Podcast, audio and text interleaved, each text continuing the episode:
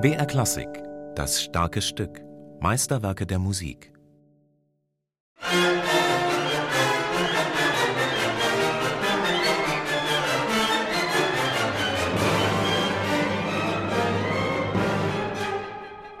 Kaum zu glauben, aber diese kraftstrotzende Musik ist schon fast so etwas wie ein Schwanengesang, eine der letzten künstlerischen Äußerungen eines schwerkranken, geistig entwurzelten Mannes. Die Stadt New York war dem Ungarn Bela Bartok ein Greuel. Lange, lange Zeit hatte der Komponist gezögert, bevor er 1941 die vom faschistischen Unheil bedrohte Heimat verlassen hatte und in die Vereinigten Staaten emigriert war. Dort schien niemand auf den in Europa hochrenommierten Komponisten gewartet zu haben. Kaum ein Orchester wollte seine Musik spielen, das Geld floss spärlich und der Großstadtlärm zermürbte den Sensiblen. Selbst daheim in der grünen Idylle des Budapester Villenviertels hatte Bartok schon Elfenbeinkugeln in den Ohren getragen, um sich gegen Geräusche zu schützen. Und dann immer wieder diese Fieberanfälle. Im Februar 1943 brach der Abgemagerte während einer Vorlesung an der Columbia-Universität zusammen.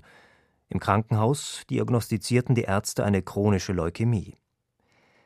Im Mai 1943 aber erhielt der scheinbar Genesende im Sanatorium Besuch einen Scheck über 500 Dollar und den Auftrag, für die Bostoner Symphoniker ein Orchesterstück zu komponieren. Serge Kusewitzki, deren berühmter Dirigent, war höchstpersönlich an Bartoks Krankenbett gekommen.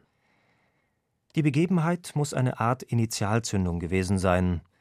Seit fünf Jahren hatte Bartok nichts mehr komponiert.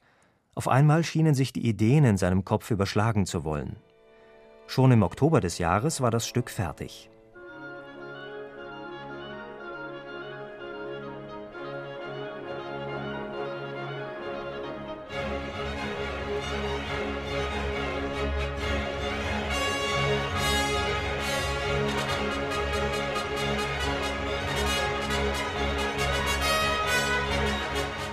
Das Konzert für Orchester, vom Komponisten wegen seiner instrumentalen Virtuosität so genannt, und doch trotz seiner fünf statt vier Sätze eigentlich eine verkappte Symphonie.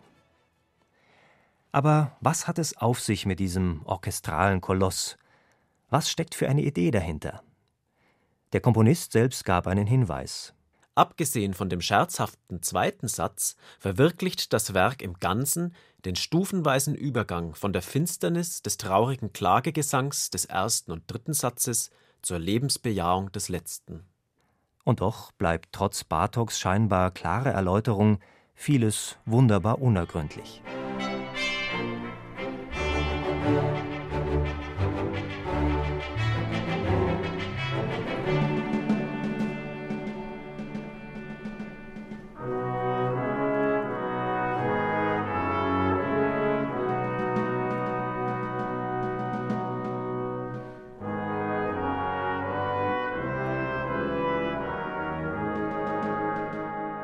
Was bedeutet der zweite Satz, Spiel der Paare überschrieben, wo die Blasinstrumente Reigen tanzen, bis in der Mitte ein sehnsüchtiger Choral das Treiben kurzfristig unterbricht?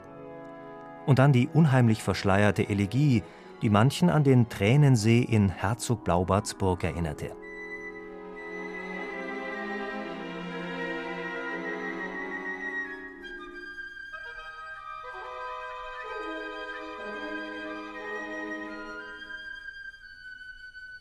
Für Maris Jansons, den Chefdirigenten des Symphonieorchesters des Bayerischen Rundfunks, ist diese Elegie das Herz der Komposition.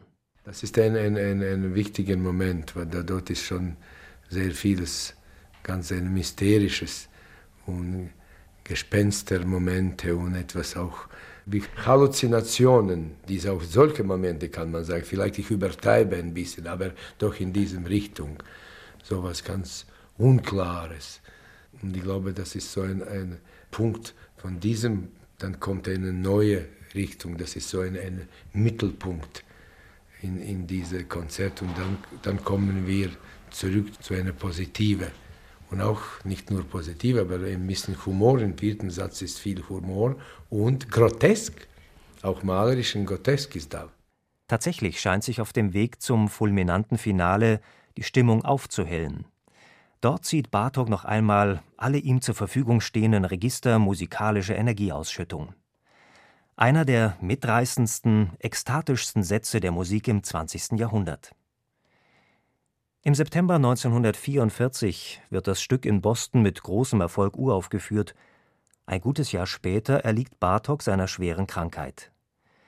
Eine Sonate für Violine solo und das abschiedsverklärte dritte Klavierkonzert hat er noch vollenden können. Das Konzert für Orchester aber bleibt bis heute Bartoks beliebteste Komposition.